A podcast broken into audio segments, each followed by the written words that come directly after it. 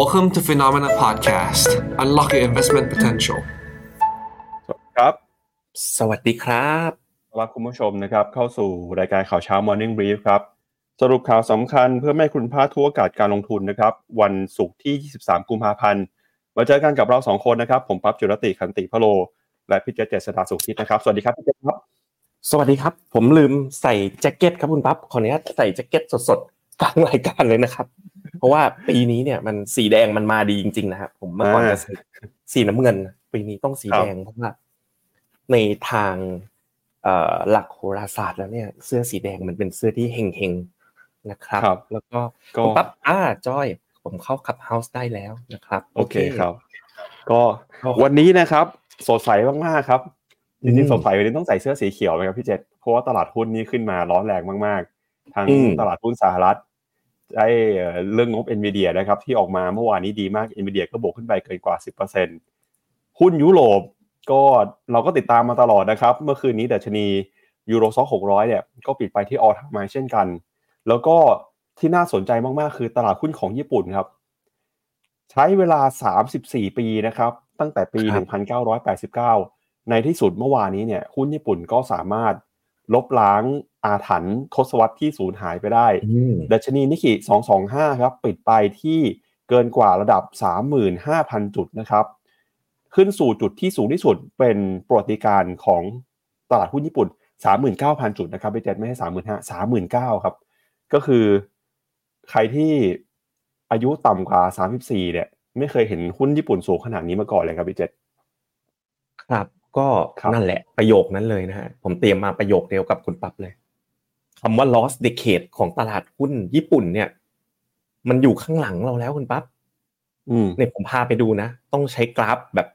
time frame รายเดือนนะรายวันครับเนี่ยดูไม่ได้นะถ้าจะดูสิ่งนี้นะ เพราะว่าเราต้องดูย้อนไปจนถึงปีหนึ่งเก้าแปดเก้าเลยครับตอนนั้นเดี๋ยวพี่เจษคุณแชร์หน้าจอแล้วขึ้นมาดูหน่อยนะฮะคุณปั๊บกี่ขวบฮะหนึ่งเก้าแปดเก้า ผมเกิดแล้วครับแหมอายุก็ไม่บอกแม่งทุกคนรู้ไหมคุณผู้ชมอยู่กันเกือบพันคนแล้วนี่ครับ ลองเดาสิคุณปั๊บอายุเท่าไหร่แหมแล้วคุณปั๊บจะไม่บอกอายุพวกเราเชียวเหรอเนี่ยนะ เดี๋ยวไม่เป็นกิมมิคครับหนึ่งเก้าแปดเก้าคุณเกิดแล้วเหรอ เกิดแล้วครับ คุณก็แก่แล้วเหมือนกันนะเนี่ย ไม่ไม่ได้โอ้หนุ่มอย่างที่ผมคิดนะครับอะอะมาดูมาดูตลาดหุ้นญี่ปุ่นเป็นรายเดือนเนี่ยโอ้ต้องลากลากนิดนึง ลากอีกนิดนึงอือหือต้องลากอย่างนี้เลยคุณปั๊บดูดิครับหนึ่งเก้าแปดเก้าคือจุดไฮเดิมของนิกเคอีนี่ ตอนนี้เบรกนะครับสองทศวรรษอะแปดเก้าศูนย์เก้าหนึ่งเก้าสองสี่นี่เท่าไหร่ยี่สิบห้าปีคุณพับ ใช้เวลายี่สิบห้าปีเนาะถ้าตามหลักการลงทุนคือกว่าจะสมมติใครไปลงทุนตอนนั้นนะไม่เกี่ยวกับเงินปันผลเอาเงินปันผลออกไปเนาะใช้เวลา 25 ปี เพื่อที่จะกลับคืนทุนนะครับ แต่คือถ้าดูเพื่อนของเขานะ จริง ๆ มิเคอี225เนี่ยอาจจะสะท้อนได้ไม่เท่าตัว Topics เพราะในนิเคอี225เนี่ยเขาจะเวทตาม price ก็คือหุ้นที่ราคาสูงก็ได้เวทเยอะ หุ้นที่ราคาต่ำก็ได้เวทน้อย ถ้าเราไปดูดัชนี Topics อะครับที่อาจจะเป็นตัวชี้วัดที่คล้ายๆ SET Index มากกว่าเนี่ยยังนะคุณปั๊บยังไม่ผ่าน all time high ยังเหลืออีก พอสมควรเหมือนกัน แต่ว่าดัชนีที่นิยมของโลกเนี่ยคือตัวนิกเคอีก็ถือว่าก็เป็น landmark ที่สำคัญของญี่ปุ่นในการผ่าน all time high ไปเรียบร้อยแล้วนะครับ แล้วก็ขอนะครับ ชื่นชมนะครับพอร์ต all weather strategy ของอาจารย์แอนดรูนะ อันนี้คือขอบูชาครูเลยคุณปั๊บ แกมีหุ้นญี่ปุ่นเนี่ย ถ้าผมจำไม่ผิดนะ ตั้งแต่ต้นปีที่แล้ว ตั้งแต่ต้นปีที่แล้วเลยนะและก็มีหุ้นญี่ปุ่นเนี่ยสูงถึง 25%ของพอร์ตนี่ผมขอเปิดนิดนึงนะเพราะถ้าไม่บูชากันวันนี้ก็ไม่รู้วันไหนแล้วนะนี่ถ้าในเว็บ FINNOMENA เนี่ย All Weather Strategy ก็เป็นหนึ่งในพอร์ตโฟลิโอที่ได้รับความนิยมสูงที่สุดบนแพลตฟอร์ม FINNOMENA นะครับแล้วก็อาจารย์แอนดรูก็จะมีการแบบให้มุมมองตรงนี้ดีมากๆเลยนะผมเราทำเป็นในรูปแบบสไลด์แชร์เอาไว้ให้นะครับอ่านี่ดูสิ ล่าสุดเนี่ย น้ำหนัก 85%ในหุ้น แล้วอาจารย์แกใส่ทั้งอเมริกายุโรปญี่ปุ่นอย่างละ 25%คุณปั๊บแล้วพอร์ตเขาจะขนาดไหนเนี่ย ผมแบบโอ้รอดูผลตอบแทนเลยนะครับอะใครอยากจะดูมุมมองของดรแอนดรูว์ สตอตซ์ที่เป็น partner กับเรานะครับ ก็ไปดูกันได้ที่อะผมให้ลิงก์นะ ของ AWS เดี๋ยวผมให้สั้น ๆ เลยไปศึกษาต่อได้นะครับ 69 สไลด์คงเล่าตรงนี้ไม่หมดแต่ว่าก็ต้องชื่นชมเลย มีใครลง AWS กับดรแอนดรูว์ สตอตซ์ partner ของ FINNOMENA บ้างก็มาเล่าให้กันฟังนะครับ ส่วนคุณครับสามสิบห้าสิบสามสิบห้าสามสิบหกเนี่ยสองพันยี่สิบลบหนึ่งเก้าแปดเก้าสามสิบห้าก็คุณบอกว่าคุณแถวๆนี้แหละครับพี่เจษครับครับผมก็ อะวันนี้นะครับวันนี้เนี่ยจะพาไปดูกันนอกจากตลาดหุ้นสหรัฐตลาดหุ้นยุโรป ตลาดหุ้นของญี่ปุ่น all time high แล้วนะครับไปลุ้นด้วยตลาดหุ้นจีนจะตามมาได้หรือเปล่า เพราะว่าหลังตุจีนที่ผ่านมาเนี่ยตลาดหุ้นจีนค่อยๆฟื้นตัวขึ้นมาได้ เราเห็นมาตรการหลาย ๆ อย่างของจีนออกมาใช้นะครับ อย่างไม่น่าเชื่อครับว่าเขาจะทำได้ขนาดนั้นเลยก็คือห้ามนักทุนสถาบันเนี่ย net selling นะครับในช่วงเปิดกับปิดตลาดนะครับก็เรียกได้ว่าเป็นมาตรการที่ คงไม่มีใครจะทำได้ถ้าไม่ใช่จีนนะครับแล้วก็ล่าสุดเองก็บอกว่าจะเข้าไปกำกับดูแลกองทุนสายค้อนด้วยนะครับ ที่ใช้เรื่องของสัญญาณที่เป็นเทคนิคหรือว่าขึ้นความถี่ต่างๆในการเทรดเนี่ยหรือว่าการเข้าไป short ตลาดหุ้นจีนนะครับก็จะเข้าไปกับกำกำกับดูแลอย่างเข้มงวดมากขึ้น แล้วก็มีเรื่องของตลาดหุ้นอินเดียด้วยครับพี่เจษมีคนออกมาพูดครับคือ Jefferies ครับออกมาบอกว่า Market Cap ของตลาดหุ้นอินเดียเนี่ยคาดว่าจะขึ้นไปถึง 10 ล้านล้านเหรียญสหรัฐนะครับภายในปี 2030 ครับ ก็ระดับปัจจุบันเนี่ยผมก็จะว่า Market Cap ของอินเดียน่าจะอออยู่ประมาณสัก 4 ล้านล้านนะครับ5ล้านล้านประมาณนี้ ถ้าเกิดว่า 2030 ขึ้นไปได้เนี่ยแปลว่าจะขึ้นไปถึงเท่าตัวเลยนะครับ ก็ต้องจับตากันว่าหุ้นอินเดียเนี่ยจะเติบโตได้ตามที่เจฟฟรีย์พูดหรือเปล่าเขาเหตุผลว่าอะไรบ้างเดี๋ยวเราไปดูกันนะครับ แล้วก็ใครที่รอโอกาสหุ้นไทยครับเมื่อวานนี้คุณเศรษฐาออกมาประกาศวิสัยทัศน์นะครับ บอกว่าจะตั้งเป้าให้ประเทศไทย เป็นฮับเป็นศูนย์กลางในหลาย ๆ เรื่องนะครับอยู่ประมาณ4ีหเรื่อง อันนี้อาจจะเป็นเรื่องที่สามารถเอาไปเป็นตีมการลงทุนก็ได้เหมือนกันถ้าหากว่ารัฐบาลสามารถผลักดันได้ตามที่เคยประกาศไว้นะครับ ก็วันนี้เนี่ยเราอยากเชิญคุณผู้ชมมาช่วยกันดูช่วยกันวิเคราะห์หน่อยนะครับก็วันนี้ไม่ได้ตั้งโพเลยครับพี่เจษพี่เจษอยากจะตั้งโพเรื่องอะไรดีฮะเดี๋ยวเข้าไปถามคุณผู้ชมใน YouTube กันหน่อยครับเมื่อวานตั้งโพเรื่องของ NVIDIA ปรากฏว่าคนมาทำโพเนี่ย800 กว่าท่านเลยนะครับบอกว่า NVIDIA จะขึ้นต่อ แล้วเดี๋ยววันนี้เนี่ยเราจะถามอะไรกันดีครับ เอาเรื่องหุ้นจีนหรือว่าเอาเรื่องหุ้นญี่ปุ่นดีไหมครับ เอาอย่างนี้ดีกว่า มันทำโพสามข้อได้ไหมคุณปรับหรือได้แค่สองข้อได้แค่สองครับ ได้แค่สองข้อเหรอเอ๊ะผมไม่แน่ใจอาจจะเพิ่มได้ แต่คิดว่าได้แค่สองครับอ่าถ้าเพิ่มได้เนี่ยอยากจะไปสามไงเพราะว่าวันเนี้ย อเมริกายุโรปญี่ปุ่นเนี่ยสูงสุดตลอดการใช่ไหมคำถามคือมันคืออดีตอะมันคือมองย้อนหลังไปอะนะครับ อยากฟังมุมมองนักลงทุนน่ะ ว่าจากวันนี้ไปอะ เอาถึงสัก กลางปีเนาะเพิ่มเพิ่มได้ครับพี่เจษได้ได้เกินสองตัวเลือกครับงั้นเอาสี่เลยไหมอ่าได้สหรัฐยุโรปญี่ปุ่นจีนสี่ประเทศเลย เพราะว่าหัวข่าวเราวันเนี้ยมีสี่อันนะและอยากจะได้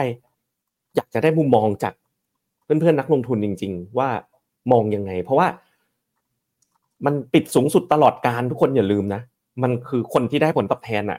คือคนที่ลงทุนไว้ในวันนี้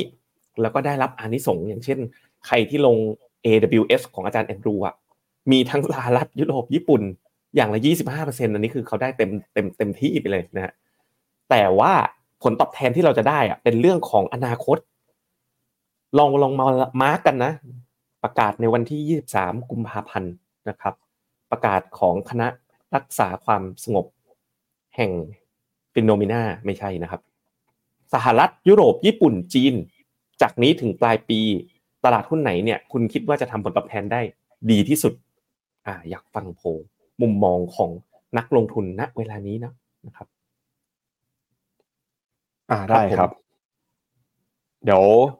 ชวนคุณผู้ชมไปดูกันต่อเลยนะครับ กับทิศทางของตลาดหุ้นนะครับ ก็ไปเริ่มต้นกันกับภาพของตลาดหุ้นสหรัฐก่อนเลยฮะเดี๋ยวเชิญพี่เจษนะครับ ดูหุ้นสหรัฐเลยฮะเดี๋ยวผมทำโพแล้วชวนคุณผู้ชมคุยใน YouTube ต่อเลยนะครับ ครับผมผมก็พาไปดูตลาดหุ้นแล้วกันนะ วันนี้มีแต่เรื่องสวยๆงามๆจริงๆนะฮะไม่สวยวันนี้ไม่รู้จะสวยวันไหนนะครับลองไปดูตลาดหุ้นสหรัฐกันนะครับ S&P 500 เนี่ยทำจุดสูงสุดเป็นประวัติการอีกครั้ง ตอนแรกทะลุ 5,000 นะคุณผู้ชม ทะลุ 5,000 แล้วก็ย่อ หลังจากย่อแป๊บเดียวนะ เมื่อวานนี้เนี่ยบวกไปถึง 2.1%นะครับแล้วก็นำมาโดย NASDAQ นะครับบวกไปถึง 2.96%นะฮะซึ่ง NASDAQ กับ NASDAQ ร้อยเนี่ยเมื่อวานนี้วิ่งมาคู่กันเลยนะครับบวกที่ประมาณ 3%ตลาดหุ้นยุโรปนะครับผมมักจะชอบดูสต็อก600เนี่ยบวกไปถึง 0.8%แต่ถ้าดูยุโรป Big Cap นะคือยูโรสต็อก50 เหมือนสต็อก SET50บ้านเราเนี่ยเมื่อวานบวกแรงจริง ๆ นะครับนิกเคอี225เช่นเดียวกันนะเช้านี้ไปต่อนะบวกอีก2%นะครับ ก็สหรัฐยุโรปญี่ปุ่นเนี่ยถ้าเทียบทั้งโลกเนี่ยก็โอ้ยประมาณ2ใน3อะ45บวก15เป็น60 65 2ใน3ของตลาดหุ้นโลกครับณวันเนี้ยอยู่ที่จุด all time high เนาะ ราะฉะนั้นอย่างหนึ่งที่อยากจะบอกนักลงทุนนะมีหลายคนที่บอกบอกว่ารู้สึกว่า mindset แบบไม่ไหวแล้ว mindset แตกไปแล้ว แล้วก็เลิกสนใจลงทุนไปแล้วเนี่ย คุณจะเป็นอย่างนั้นไม่ได้นะ เพราะว่าเนี่ยตลาดหุ้นสามตลาดทั้งโลกเนี่ย มันทำจุด all time high พร้อมกันโอกาสการลงทุนเนี่ย มันกลับมาแล้วนะครับ แต่ว่าผมคิดว่าจากจุดเนี้ยมันอยู่ที่ว่าตัวไหนเนี่ยจะเป็น laggard play ที่เป็น winner มากกว่า นะครับเราคงจะไม่ใช่ไปไล่ chasing ว่า จะซื้อหาซื้อซื้อแพงไปขายแพงกว่าอย่างเดียว อันนั้นก็ถูกนะ แต่ก็ต้องหาวินเนอร์ให้เจอด้วยว่า แล้วใครเนี่ยจะเป็นผู้ชนะจากตรงนี้ไปข้างหน้าก็ตรงกับโพวันนี้นะคุณปั๊บทำเสร็จแล้ว สหรัฐยุโรป แล้วก็ญี่ปุ่นแล้วก็จีนคิดว่าใครจะเป็นผู้ชนะรายต่อไปนะครับ ครับชวนคุณผู้ชมที่ดูอยู่ใน YouTube นะครับเข้าไป เลือกหน่อยครับ คุณผู้ชมคิดว่าตลาดหุ้นประเทศไหน จะให้ผลตอบแทนที่สูงที่สุดในปี 2024 นะครับ มีสหรัฐยุโรป ญี่ปุ่นแล้วก็จีนนะครับ ตอนนี้มีคนกดเข้ามาแสดงความคิดเห็นแล้ว เดี๋ยวจบข่าวแรกนะครับ จบข่าวสรุปตลาดหุ้นญี่ปุ่นเนี่ยแล้วเดี๋ยวเราจะมาดูกันว่าคุณผู้ชมที่ดูรายการ Morning Brief ของ p h e n o m e n a ชื่นชอบตลาดไหน หรือว่าคิดว่าตลาดไหนจะมาแรงบ้างนะครับ ส่วนเมื่อคืนนี้ครับถ้าไปดูหุ้นรายตัวนะครับของดัชนีตลาดหุ้นสหรัฐ เมื่อวานนี้เป็นวันที่ถือว่าที่สดใสนะครับแล้วก็เป็นประวัติศาสตร์ของตลาดหุ้นสหรัฐมาก ๆ เลย เพราะว่าอย่างดัชนี S&P 500 เนี่ยก็ปิดขึ้นมานะครับเคลื่อนไหวบวกขึ้นมา 2%กว่า ก็สูงสุดในรอบวันนะครับย้อนหลังกลับไปตั้งแต่ช่วงเดือนมกราคมของปีที่แล้วครับก็คือเป็นวันที่บวกสดใสที่สุดในรอบกว่า 1 ปีเลย NASDAQ นะครับบวกสดใสที่สุดในรอบกว่า 1 ปีเช่นกันนะครับที่เคยบวกขึ้นมาได้ถึงเกือบ3%เนี่ยก็คือเดือนกุมภาพันธ์ของปีที่แล้ว สาเหตุสำคัญนะครับก็มาจาก หุ้นของ NVIDIA ครับ เมื่อคืนนี้บวกขึ้นไป 16.4%ครับการบวกขึ้นมาในรอบนี้เนี่ยทำให้ Market Cap นะครับของ NVIDIA ขึ้นไปทะลุ 1.94 ล้านล้านเหรียญสหรัฐไปเป็นที่เรียบร้อยแล้ว ซึ่ง Market Cap ขนาดนี้นะครับก็เรียกได้ว่าเติบโตครับแซงหน้า Meta นะครับที่อยู่ที่ 1.2 แล้วก็ขึ้นมาเป็นนะครับหุ้นที่มี Market Cap ขนาดใหญ่ เป็นอันดับที่ 3 ของสหรัฐอเมริกานะครับเป็นรอง Microsoft เป็นรอง Apple นะครับ ถ้าดูเนี่ยเบอร์หนึ่งตอนนี้ Microsoft นะครับอยู่ที่ประมาณ 3.05 ล้านล้าน อันดับที่ 2 คือ Apple ครับอยู่ที่ประมาณ 2.8 แล้วก็ตามมาด้วย NVIDIA นะครับก็การปรับตัวขึ้นมารอบนี้เนี่ยเข้ามาหนุนนำทำให้หุ้นในกลุ่มที่เกี่ยวข้องกับชิปเซ็ตเซมิคอนดักเตอร์นะครับเดินหน้าปรับตัวกันไปทั่วหน้าเลยนะครับแล้วก็เมื่อคืนนี้กลุ่มเจ็ดนางฟ้าก็บวกขึ้นมาได้สดใสเช่นกันนะครับทั้งหุ้นของ Microsoft Google Meta Amazon นะครับ Tesla ก็ยังบวกขึ้นมาได้ครับแล้วก็มีหุ้นในกลุ่ม Healthcare ของพี่เจษนะครับเมื่อวานนี้ก็บวกขึ้นมาได้ค่อนข้างดีนะครับ Eli Lilly บวกขึ้นมาได้ประมาณสักสามเปอร์เซ็นต์กว่าๆเลยทีเดียว ก็ถือว่าพอ Nvidia เนี่ยออกมาผลประกอบการดีก็เข้ามาฉุดกระแสความมั่นใจนะครับ ให้นักทุนเข้ามาลงทุนตลาดหุ้นสหรัฐ เข้าไปซื้อหุ้นเพิ่มราคาหุ้นก็ปรับตัวบวกขึ้นมาสดใสเมื่อคืนนี้ครับก็จากตลาดหุ้นไปแล้วนะครับพาคุณผู้ชมไปดูต่อครับกับราคาสินค้าโภคภัณฑ์กันบ้างครับไปดูราคาทองคำไปราคาน้ำมันหน่อยฮะราคาทองคำนะครับเมื่อคืนนี้ปรับตัวอยู่ที่ 2,026 ดอลลาร์นะครับ ราคาบวกขึ้นมาเช้านี้ประมาณ 0.09%ราคาทองคำช่วงนี้ก็จับตานะครับกับท่าทีของคณะกรรมการเฟดเมื่อคืนนี้เนี่ยมีคณะกรรมการเฟดสองท่านนะครับเดี๋ยวเราจะมาเล่าให้ฟังว่าเขาพูดอะไรบ้าง แต่ที่ทางที่เขาส่งสัญญาณก็คือเขาบอกว่าจะยังคงไม่รีบร้อนขึ้นดอกเบี้ย พอพูดแบบนี้นะครับ ตลาดก็ดูเหมือนว่าจะค่อนข้างไม่แน่ใจครับว่าจะเอายังไงดีกับทองคำนะฮะเพราะพอเฟดบอกว่าไม่ขึ้นดอกเบี้ยเนี่ยถ้าเกิดไม่ขึ้นดอกเบี้ย คือ ไม่ขึ้นดอกเบี้ยนะครับใช้ดอกเบี้ยสูงต่อไป ถ้าเกิดดอกเบี้ยสูงเนี่ยไม่เป็นผลดีกับทองคำแต่พอคณะกรรมการเฟดบอกไม่ขึ้นดอกเบี้ยดอลลาร์ก็อ่อน มันก็เลยมีมีแรงที่ฉุดกันอยู่นะครับระหว่างดอลลาร์อ่อนกับเรื่องของการไม่ขึ้นดอกเบี้ยเนี่ยนะครับทำให้ราคาทองคำก็อยู่แถวๆนี้นะครับแล้วก็ราคาน้ำมันครับน้ำมันเนี่ย WTI นะครับซื้อขายกันอยู่ที่ 78 ดอลลาร์ส่วนเบนซ์นะครับ 83 ดอลลาร์ราคาน้ำมันก็เดินหน้าปรับตัวขึ้นมานะครับหลังจากที่ตลาดยังคงกังวลเรื่องของสงคราม ความขัดแย้ง แล้วก็การผลิตน้ำมันของตลาดโลกในช่วงนี้นะครับอยากชวนพี่เจษวิเคราะห์เรื่องทองคำหน่อยครับมีคุณผู้ชมทักเข้ามาถามหลายคนเหมือนกันบอกว่าช่วงนี้ ทองคำเนี่ยมันวิเคราะห์ยากครับพี่เจษเพราะว่าถ้าดูตามทฤษฎีที่เราเคยเรียนกันมานะครับทองคำมันเป็นสินทรัพย์ที่ไว้ป้องกันความเสี่ยงเรื่องของเงินเฟ้ออแต่พอมารอบนี้เนี่ยถ้าเงินเฟ้อสูง เงินเฟ้อสูงก็จะทำให้เฟดใช้ดอกเบี้ยสูงด้วย ถ้าเฟดใช้ดอกเบี้ยสูงขึ้นดอกเบี้ย ดอลลาร์แข็งก็ไปเป็นผลดีกับทองคำ แล้วแบบนี้มันจะต้องวิเคราะห์ยังไงครับ เหมือนทฤษฎีที่เราเคยเรียนมามันต้องเอามาปรับปรุงมาทบทวนกันใหม่กับเรื่องของทองคำไหมครับ ครับเดี๋ยวทีมงานเอาเสียงใน YouTube มาหน่อยนะครับ ถ้าถ้าพูดถึงทองคำนะครับ ซึ่งเป็นสินทรัพย์ที่คนไทยลงทุนสนใจกันเยอะมากๆนะช่วงเวลาที่ผ่านมาเนี่ย ราคาทองคำอะเดี๋ยวผมพาไปดูราคาทองคำก่อนครับ search นะ FINNOMENA นะครับ แล้วก็ search ราคาทองคำนะโอ้เราอยู่ top search เหมือนกันนะเนี่ยอันดับสี่สมาคมทองคำล่าสุดเมื่อคืนประกาศนะสามหมื่นสี่พันสี่ร้อยห้าสิบบาทต่อบาททองนะครับ ขณะที่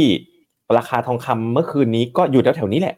เช้านี้น่าจะลงได้แบบไม่กี่สิบบาทอ่าแสดงว่าไม่ได้แกว่งเยอะมากอะกลับมาที่การวิเคราะห์ราคาทองคำกันนะครับ อย่างแรกนะ ผมให้ตัดเรื่องเงินเฟ้อออกไปเลย เพราะว่าวันเงินเฟ้อตอนเนี้ย ถึงแม้ว่ามันจะเพิ่มขึ้นลดลงอะมันไม่ได้เฟ้อเยอะครับ เจ้าเงินเฟ้ออะครับ เวลามันมีผลกับราคาทองคำในเชิงบวกอะคุณปั๊บมันคือต้องแบบเงินเฟ้อเฟ้อเยอะๆหน่อย แบบเฟ้อจนรู้สึกว่าเงินตราเนี่ยรักษามูลค่าไม่ค่อยได้ อันนั้นเนี่ยเช่นถ้าเกิดเป็นภาวะดอลลาร์อ่อนต่อเนื่อง จนรู้สึกว่าเฮ้ยดอลลาร์มันรักษามูลค่าไม่ค่อยได้ อย่างนั้นเนี่ยราคาทองคำได้รับผลกระทบนะครับ แต่ถ้าเป็นภาพในระยะเนี้ยสิ่งที่จะมีผลต่อราคาทองคำเนี่ยจะเป็นสองสิ่งนี้นะครับ อย่างแรกนะครับก็คือตัวดอลลาร์ index เลย คือดอลลาร์แข็งหรืออ่อนอะอยู่ในรูปนี้นะครับถ้าเงินดอลลาร์เนี่ยนะครับ มีผลกับราคาทองคำอย่างค่อนข้างชัดเจนเนาะช่วงที่ก่อนหน้านี้นะครับ ดอลลาร์แข็งมาก ทองคำก็ร่วง ดอลลาร์เริ่มอ่อนลงมาเนาะทองคำเนี่ย ก็เริ่มปรับตัว pick upเพิ่มขึ้นนิดหน่อยนะครับ ถามว่าผมมองยังไงนะ มุมมองค่อนข้างชัดเจน อันนี้ผมมองตัวราคาทองคำที่เป็นสกุลเงินดอลลาร์สหรัฐนะครับ ผมมองว่าจากตรงนี้ไปเนี่ยภาพเศรษฐกิจสหรัฐยังค่อนข้างแข็งแกร่ง แต่ก็ต้องจับตามองเนาะมันมี retail sales ที่เริ่มออกมาแย่ตัวหนึ่งดังนั้นเนี่ยยังมองเห็นเงินดอลลาร์น่าจะยังคงแนวโน้มแข็งค่า เดี๋ยวเดือนมีนาก็คงดอกเบี้ย เดี๋ยวเดือนพฤษภาก็อาจจะคงดอกเบี้ย และอาจจะเป็นลดนะ ผมคิดว่า ณวันนี้ผมคิดว่าเป็นลดในเดือนมิถุนายนนะครับ ดังนั้นดอลลาร์ที่ยังคงเทรนแข็งค่าเนี่ย ก็จะไปควบคู่กับบอลยูของสหรัฐที่เห็นไหมครับว่า เนี่ยดอลลาร์อ่อนค่าในช่วงที่ผ่านมาทุกคน แต่ดู bond yield สิบปีสหรัฐสิครับ มันยังยืนตึงแข็งๆอยู่เลยนะ4.33เปอร์เซ็นต์อะ มันไม่ได้ ดอลลาร์ค่าเงินดอลลาร์เนี่ยไอ้โทษนะฮะ bond yield สิบปีสหรัฐเนี่ยนะครับยูเนี่ยมันไม่ได้ลงมาเท่าไหร่เลย ดังนั้นเนี่ยเลยมองว่าราคาทองคำเนี่ยมีแนวโน้มจากตรงเนี้ยยังเป็นแนวโน้มในการปรับฐานนะครับ ไปดูคู่ตัวสุดท้ายอีกตัวหนึ่งอะผมจะเปิด panel ในการ trade ทองของผมให้ดูเลยแล้วกัน เรียกว่าไม่มี ไม่มีเม้มเลยนะครับ ว่าดูยังไงนะ อันนี้คือ panel trade ทองนะครับ ผมดู 3 ตัวนี้ครับคือค่าเงินดอลลาร์อะผมขอเปลี่ยน time frame เป็นปกติผม trade time frame 15 นาทีนะขอเปลี่ยนเป็นเป็น time frame อ่าอะ15นาทีก็ได้เดี๋ยว ตัวหนังสือมันเยอะนะครับอะ15นาทีนะครับ ก็คือผมดูนะครับค่าเงินดอลลาร์ใช่ไหมครับเห็นไหมค่าเงินดอลลาร์นะครับเห็นไหมช่วงที่ดอลลาร์แข็งในทองก็จะลงมา ตอนนี้ดอลลาร์ถ้าช่วงหลัง6โมงเย็นเมื่อวานก็แฟลตดู bond yield สิบปี bond yield สิบปีเนี่ยถ้าดีดขึ้นมาเนี่ย มักจะทำให้ทองลง และตัวสุดท้ายที่ต้องดูคือราคาน้ำมันคุณปั๊บถ้าราคาน้ำมันดีดขึ้นอะมันเป็นแรงกดดันเงินเฟ้อทำให้ bond yield ดีดถ้า bond yield ดีดดอลลาร์ก็แข็งทองก็จะลง ดังนั้นเนี่ยยังยืนมุมมองเดิมสำหรับราคาทองคำนะครับ ก็คือถ้าเราดูกันที่ e l i o t Wave นะ e l i o t Wave เนี่ยนะครับยังเป็นภาพการ rebound ที่ rebound ขึ้นมาเนี่ยยังเป็นภาพของ sideway down อยู่นะครับ แล้วก็เชื่อว่ายังอยู่ในเวฟ C แต่ว่าโอ้เวฟ C ค่อนข้างคอมเพล็กซ์เวฟนะครับคิดว่าราคาทองคำมีโอกาสจะลงไปหลุด 2,000 ได้อีกรอบหนึ่งถูกผิดต้องขออภัย แต่อันนี้เป็นมุมมองราคาทองคำนะครับ แล้วยิ่งเมื่อดูตลาดอื่นๆด้วยนะ เงินมันต้องมีที่ไป เพราะฉะนั้นตลาดหุ้นที่ร้อนแรงแบบเนี้ยคนไม่น่าจะหนีหุ้นไปเข้าเซฟฮาเว่นแบบทองเนาะน่าจะเป็นภาพกลับกันมากกว่าหรือเปล่านะครับ ครับ เอาละครับก็มาดูกันนะครับเอ่ออยากเชิญชวนคุณผู้ชมไปดูรายการของช่อง The Opportunity ด้วยครับเมื่อวานนี้เนี่ยผมไปสัมภาษณ์อืมนักลงทุน VI ท่านหนึ่งนะครับ ที่มีประวัติการลงทุนน่าสนใจมากครับ คือเอ่อชื่อคุณแจ็คกี้นะครับก็เป็นนักลงทุนที่เริ่มต้นลงทุนในตลาดหุ้นไทยเนี่ยแล้วก็ค่อยๆเอ่อเพิ่มสัดส่วนพอร์ตไปลงทุนในต่างประเทศนะครับ โดยคุณแจ็คกี้ก็มีวิธีการลงทุนที่ต้องเรียกได้ว่าหวือหวา แล้วก็ตื่นเต้นมากนะครับ อาจจะเอามาใช้กับทุกคนไม่ได้ เนื่องจากเราไม่สามารถรับความเสี่ยงได้เท่ากันนะครับ แต่อยากชวนไปดูครับ เพราะว่าวิธีที่เขาใช้เนี่ยเป็นการสะท้อนให้เห็นถึง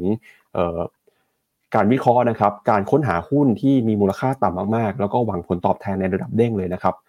รายละเอียดจะเป็นยังไงนะครับ เดี๋ยวชวนไปดูกันกับรายการ What's Happening เมื่อวานนี้นะครับ ที่ไปสัมภาษณ์คุณสุทน สิงหสิทธางกูลครับเดี๋ยวทีมงานเปิดตัวอย่างให้ดูหน่อยครับ ปีครึ่งไอ้หนึ่งพันล้านเนี่ยทาง Naspers มา offer ให้ลีกาชิงประมาณ 11 เด้งครึ่งในเวลาปีครึ่งเป็นคุณปั๊บคุณปั๊บจะขายไหมครับ ได้ 11 เด้งครึ่งในปีครึ่ง ขายเลยครับ แล้วรัสเซียแหละครับรัสเซียเข้ามาได้ยังไงครับมีอยู่ 1.9เปอร์เซ็นต์คือกล้าซื้อหุ้นรัสเซียด้วยเหรอครับเพราะเวลารบกันต้องถามคุณปั๊บเขารบกันที่ยูเครนหรือรบกันที่รัสเซียครับถ้า Tencent เนี่ยเป็นกระดูกสันหลังของประเทศจีน Yandex เนี่ยคือกระดูกสันหลังของประเทศรัสเซียเลย Google เข้าไปที่รัสเซียก็พ่ายแพ้ให้ Yandex ถ้าตอนนั้นอะจะได้ตีแต่จริงๆวันนั้นอะผมต้องได้ซื้อหุ้นธนาคารรัสเซียชื่อ Sberbank ครับ อืมโอ้ Sberbank นี่ลงเยอะมากเลยนะครับ ตอนที่มีข่าวสงครามพี่แจ็กกี้เอาความกล้าความมั่นใจมาจากตรงไหนถึงมั่นใจหุ้นจีนขนาดนี้ครับเห็นอะไรในหุ้นจีนตอนนี้จริงๆอะความเสี่ยงที่เยอะที่สุดอะคือคนที่ไม่เสี่ยง หรือคนที่เสี่ยงเกินไป ก็ฝากไว้ให้อืมคิดครับ ครับก็ชวนไปดูนะครับ แต่ก็เอ่อย้ำนะครับว่าเป็นกรณีศึกษานะครับ เราอาจจะไม่สามารถเรียนแบบกลยุทธ์ของนักลงทุนหลาย ๆ ท่านได้ เพราะว่าเอ่อความเสี่ยงของแต่ละคนเนี่ยก็รับได้ไม่เท่ากันนะครับ ชวนไปดูครับในเพจ The Opportunity นะครับ YouTube The Opportunity กับเอ่อรายการตอนใหม่นะครับ สร้างพอร์ต 60 เด้ง ตีแตกหุ้นจีนหุ้นเวียดนามนะครับ ก็อ่าแล้วก่อนที่จะไปดูเรื่องของญี่ปุ่นนะครับย้ำอีกครั้งหนึ่งครับตอนนี้ Finnomena นะครับเรามีแจกอังเปาอยู่นะครับอังเปาฟรี 10,000 ฟินนะครับใช้เป็นส่วนลดในการซื้อกองทุนได้สำหรับค่าธรรมเนียมนะครับเข้าไปดูข้อมูลสแกน QR Code ได้หรือว่ากรอกโค้ดได้ที่หน้าแอปพลิเคชันของ Finnomena ครับคุณปั๊บรู้ไหมว่าอ่างเปาเนี่ยมีนักลงทุนไปใช้ในการแลกฟินนะครับ แล้วก็ทำส่วนลด cashback ช่วงนี้ตลาดขึ้นขึ้นด้วย เป็นร้อยล้านบาทแล้วคุณปั๊บครับคือนักลงทุนเริ่มชื่นชอบในสิ่งนี้นะ ผมเริ่มขนลุกมีอีเมลส่งมา internal พี่เจษครับ ขอเพิ่มงบแคชแบ็กอ่างเปาหน่อยได้ไหม เพราะว่านักลงทุนเนี่ยใช้อ่างเปามากกว่าที่พวกเราคิดเยอะเลยนะครับ ก็คือกลไกของเขาก็คือสามารถใช้โค้ดนะโค้ดชื่ออะไรนะอ่างเปาอ่างเปาสองศูนย์สองสี่หรือเปล่าคุณปั๊บถอยสอังไลด์เปาไปนิดนึง24ครับ อ๋ออ่างเปาสองสี่ A A N G P A O สองสี่เนี่ย มันจะมีวิธีการกดในแอป Finnomena แล้วเวลาเราซื้อกองทุนเนี่ยกองทุนมันมีค่าธรรมเนียมใช่ไหมสามารถใช้สิ่งเนี้ยต้องกระซิบเบาๆเนาะเป็นส่วนลดนะค่าธรรมเนียมได้ถึง 20%นะ up to 20,000บาทนะครับ ว่าถ้าใช้เยอะๆนี่เดี๋ยว budget ไม่พอนะครับ แต่ว่าเราเต็มเต็มที่นะครับเพื่อนักลงทุนก็เท่าไหร่เท่ากันนะครับ ก็เหลืออีกเพียงแค่สัปดาห์เดียวเท่านั้น ไปจบกันที่วันอธิกสุรทินนะครับวันที่ 29 กุมภาพันธ์นะครับเป็นวันสุดท้ายของแคมเปญนี้นะครับ ก็ใครอยากจะเลือกช็อปกองทุนแบบไหนก็ใช้โค้ดนี้กันได้เลยนะครับครับไปดูกันครับกับตลาดหุ้นของญี่ปุ่นนะครับเมื่อวานนี้เนี่ยตลาดหุ้นญี่ปุ่นเดินหน้าปรับตัวบวกขึ้นมาทำจุดสูงสุด เป็นประวัติการที่ 39,000 จุดนะครับ แล้วก็ วันนี้ ผมไม่แน่ใจว่าวันนี้อาจจะเป็นวันหยุดของตลาดหุ้นญี่ปุ่นหรือเปล่านะครับ เดี๋ยวไปดูเอวันหยุดกันหน่อยฮะวันนี้ 23 นะครับอ่าเป็นวันหยุดฮะวันคล้ายวันพระราชสมภพเอ่อพระราชสมภพของสมเด็จพระจักรพรรดิญี่ปุ่นนะครับ วันนี้ตลาดหุ้นญี่ปุ่นปิดทำการไปครับ แต่ตัวเลขเมื่อวานเนี่ยคือญี่ปุ่นขึ้นมา all time high นะครับทำจุดสูงสุดเป็นประวัติการครับ เลยอยากชวนคุณผู้ชมไปย้อนดูประวัติศาสตร์ในรอบกว่า 34-35 ปีที่ผ่านมาหน่อยว่าตลาดหุ้นญี่ปุ่นเนี่ยเขาผ่านอะไรมาบ้าง จนกว่าจะถึงวันที่ขึ้นมาถึง all time high ได้นะครับ ใช้เวลา 34 ปีครับย้อนหลังกลับไปคือปี 1989 อย่างเมื่อวานนี้เนี่ยเราเห็นนะครับว่าตลาดหุ้นญี่ปุ่นเดินหน้าปรับตัวบวกขึ้นมากว่า 2%เลยครับแรงหนุนสำคัญก็มาจากหุ้นในกลุ่มธนาคารพาณิชย์ กลุ่ม e l e c t r o n i c s นะครับแล้วก็มีกลุ่มคอน sumer กลุ่มอุปโภคบริโภคด้วย หลังจากผลประกอบการเติบโตออกมาแข็งแกร่ง แล้วก็มีมาตรการนะครับของรัฐบาลญี่ปุ่นในการเข้ามาหนุนนำกระตุ้นเศรษฐกิจครับย้อนหลังกลับไปเนี่ย1989 ตลาดหุ้นญี่ปุ่นปรับตัวลงมาอย่างรุนแรงนะครับ จากฟองสบู่ที่แตกครับ แล้วก็เป็นการเข้าสู่ทศวรรษที่สูญหายดัชนีตลาดหุ้นญี่ปุ่นนะครับร่วงลงมาจากระดับ 39,000 เกือบเกับ40,000 จุด ลงมาเหลือ 50,000 จุดนะครับ ในเวลาเพียงแค่ประมาณ 2-3 ปีเท่านั้น 35,000ลงมาเหลือ15,000เนี่ยช่วงประมาณ 1993ครับแล้วก็ไซด์เวลมาเรื่อยๆนะครับจนกระทั่งปี 2000 ครับ .com crisis นะครับทำให้ตลาดหุ้นญี่ปุ่น ปรับตัวลงมาจาก 20,000 จุด ลงมาเหลือไม่ถึง 10,000 จุดนะครับแล้วก็ทำจุดต่ำสุดในรอบนั้นเนี่ยอยู่ที่ประมาณ 7,000 จุดครับก่อนที่จะค่อยๆ ฟื้นตัวขึ้นมาใช้ระยะเวลาตั้งแต่ปี 2004 จนขึ้นมาถึงปี 2008 แล้วก็ถ้าใครจำมาได้นะครับปี 2008 ก็คือ global financial crisis หรือว่า hamburger crisis ครับหุ้นญี่ปุ่นเนี่ยยังฟื้นมาได้ไม่เท่าไหร่เองนะครับ จากประมาณ 7,000 ขึ้นมาอออยู่ที่ประมาณ 16,000 จุดฮะก็ประมาณสัก 1 เด้ง 1 เท่าตัวนะครับ แต่พอมาเจอ hamburger crisis เนี่ยจาก 16,000 17,000 ร่วงลงมาทำจุดต่ำสุดในรอบ 30 ปีเลยนะครับ hamburger crisis ทำให้ตลาดหุ้นญี่ปุ่น ปรับตัวลงมาเหลือเพียงแค่ประมาณ 6,000 ถึง 7,000 จุดเท่านั้นครับ แล้วก็หลังจากนั้นนะครับตลาดหุ้นญี่ปุ่นก็ไซด์เวย์ครับเคลื่อนไหวอยู่ในแถวประมาณ 10,000 จุดมาเรื่อยๆ จนกระทั่งในช่วงปี 2013-2014 ครับ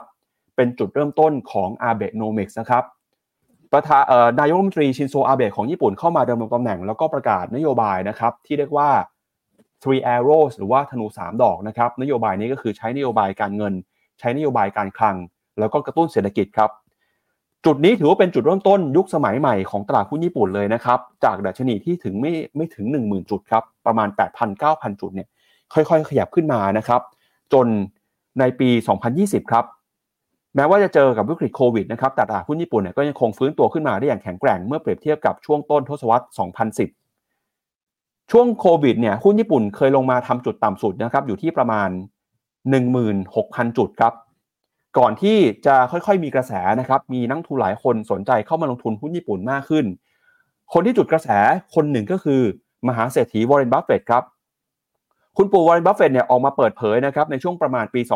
2021 บอกว่าได้เริ่มเข้าไปลงทุนในตลาดหุ้นญี่ปุ่นนะครับทำให้ตอนนั้นนักทุนทั่วโลกก็กลับมาสนใจตลาดหุ้นญี่ปุ่นอีกครั้ง ประกอบกับนะครับมาตรการที่คุณอาเบะเคยเอามาใช้ การปรับปรุงโครงสร้างเศรษฐกิจการใช้นโยบายการเงินการใช้นโยบายการคลัง ก็ทำให้เศรษฐกิจของญี่ปุ่น ฟื้นตัวขึ้นมาได้อย่างแข็งแกร่ง ประกอบกับทิศทางของนโยบายการเงินในตลาดโลกด้วยนะครับที่ธนาคารกลางสหรัฐประกาศขึ้นดอกเบี้ย แต่ธนาคารกลางของญี่ปุ่น ยังคงอัตราดอกเบี้ยนโยบายแบบผ่อนคลายไว้ต่อไปทำให้เงินเยนก็ยิ่งอ่อนค่าครับและเมื่อเงินเยนอ่อนค่านะครับมาแตะระดับ 150 เยนต่อดอลลาร์เนี่ยเราก็จะเห็นว่าหุ้นในกลุ่มที่เกี่ยวข้องการส่งออกหลายตัวของญี่ปุ่นนะครับก็ฟื้นตัวขึ้นมาได้อย่างสดใสครับเลยกลายเป็นการปรับปรุงการเปลี่ยนแปลงนะครับของตลาดหุ้นญี่ปุ่น ครั้งใหญ่ในรอบ 30 ปีที่เราไม่เคยเห็นมาก่อนเลยนะครับ จนล่าสุดเนี่ยก็คือตลาดหุ้นญี่ปุ่นก็กลับขึ้นมาอยู่จุดเดิมได้แล้วนะครับ 39,000กำลังจะขึ้นไปทดสอบ 40,000 จุด ถือว่าเป็นการลบล้างอาถรรพ์ทศวรรษที่สูญหายใช้เวลา 34 ปีนะครับ จนตอนนี้ใครที่มีหุ้นญี่ปุ่นก็กำไรกันทั่วหน้านะครับ ขอแสดงความยินดีกับผู้กล้าที่เข้าไปลงทุนตลาดหุ้นญี่ปุ่นในช่วงก่อนหน้านี้ด้วยครับพี่เจษครับก็ข่าวนี้ก็ การวิเคราะห์ก็ตอบด้วยตัวมันเองเลยเนาะตลาดหุ้นญี่ปุ่นเนี่ยก็ได้รับอานิสงส์ต่อเนื่องนะครับ มาจากภาพของเงินเยนที่อ่อนค่า ธนูสามดอกที่พี่ปั๊บพูดถึงเมื่อกี้เนี่ยนะครับ ใช่เลยนะครับหนึ่งในนั้นก็คือการกดดอกเบี้ยลงมาต่ำแล้วใครจะไปรู้นะครับ ว่าเขากล้ากดดอกเบี้ยต่ำที่ติดลบแบบเนี้ยแม้สหรัฐเนี่ยในเวลาเดียวกันสหรัฐเนี่ยต่อสู้กับเงินเฟ้อ นะครับหุ้นอเมริกาเเงินเฟ้ออเมริกาเนี่ยดีดขึ้นไปมหาศาล ญี่ปุ่นก็ดีดเหมือนกัน แต่เขาไม่มีทีท่าที่จะเปลี่ยนดอกเบี้ยนโยบายติดลบเลย เขาพยายามจะดึงประเทศตัวเองเนี่ยออกจาก lost decades ต้องเรียกว่า lost two decades เลยสองทศวรรษกว่าๆนะครับด้วยการทำให้สภาพคล่องในระบบเนี่ยมันสูงมากๆ นี่จะกลายเป็นอีกหนึ่งตำราเรียนเศรษฐกิจไปเลยหรือเปล่าว่า ประเทศก็คือเขาก็ก่อหนี้เพิ่มขึ้นนะกดดอกเบี้ยให้ต่ำอัดฉีดคือ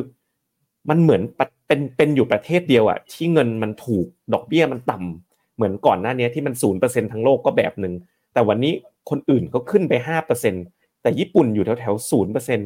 นะครับมันก็เลยทำให้เกิดเขาเรียกว่าเป็นเงินเม็ดเงินก็ไหลเข้าหาที่ที่มีผลตอบแทน มันก็เลยดันตลาดหุ้นดันสินทรัพย์ต่างๆ ปรับเพิ่มขึ้นมา จนเศรษฐกิจเนี่ย เริ่มที่จะฟื้นตัวขึ้นมานะครับ ถามว่าตรงเนี้ยก็ต้องเรียกได้ว่าญี่ปุ่นเนี่ยก็ประสบความสำเร็จในการดำเนินนโยบายระดับหนึ่งเช่นกันนะคุณปั๊บต้องยอมรับว่าการที่เขาทำแบบฉีกขนาดนี้ แล้วก็ทำให้เงินเยนอ่อนขนาดเนี้ยสิ่งที่เขาทำเนี่ยไม่ต่างอะไรกับประเทศไทยหลังต้มยำกุ้งคริสิสเลยถ้าทุกคนจำกันได้ ค่าเงินบาทอ่อนจาก 25 เป็น 40 เงินเอ่อการส่งออกเราก็ฟื้น พอการส่งออกเราฟื้นนะครับ ผลลัพธ์ก็คือเราก็ได้ดุลการค้า เศรษฐกิจก็กลับมาฟื้นตัว สิ่งที่ญี่ปุ่นทำอะครับ ค่าเงินเยนที่อ่อนค่ามาขนาดเนี้ยคือสิ่งเดียวกันเลยคุณผู้ชม แล้วแล้วแล้วญี่ปุ่นเนี่ยเขาเป็นประเทศที่แบบ export oriented หรือว่าเน้นเรื่องการส่งออกเป็นอันดับหนึ่งอยู่แล้ว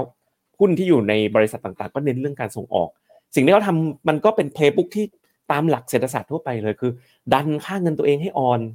ส่งออกดีนะครับ เศรษฐกิจดีแล้วก็ฟื้นตัว แต่คำถามที่เรารอเราอยู่ต่อไปก็คือ เขาจะทำอย่างนี้ไปได้ตลอดเหรอจุดจบของละครเรื่องนี้หรือตลาดลงทุนฉากเนี้ยมันคืออะไรกันแน่เขาจะอยู่ดอกเบี้ยลบ 0.1%ไปได้ตลอดเหรอผมคิดว่ามันก็เป็นไปไม่ได้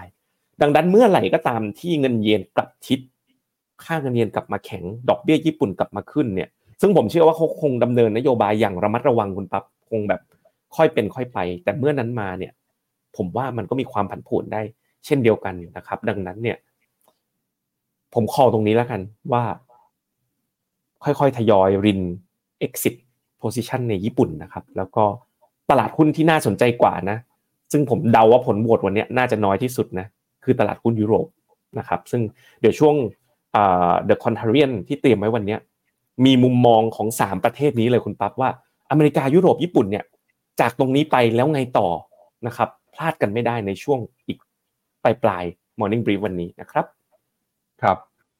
ภาพนี้ครับบูมเบิร์กเข้าไปรวบรวมมาแล้วเขาก็สรุปให้เราเห็นนะครับว่าที่ตลาดหุ้นญี่ปุ่นขึ้นมาในรอบนี้มีสาเหตุเกิดจากอะไรบ้าง เราจะเห็นว่าตั้งแต่ปี 2023 เป็นต้นมานะครับตลาดหุ้นญี่ปุ่น ถือว่าเป็นตลาดหุ้นที่ผลตอบแทนที่สุดต้นๆอันดับหนึ่งของโลกเลยนะครับ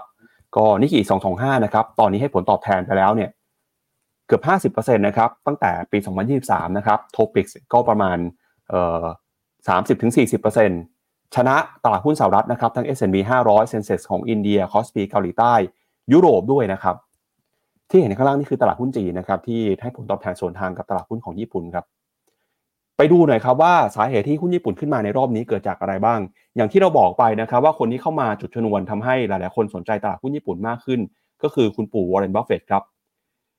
ในช่วงนั้นเนี่ยคุณปู่ออกมาบอกนะครับว่าได้มีการเข้าไปซื้อหุ้นของญี่ปุ่น 5 แห่งก็คือมิตซูบิชิ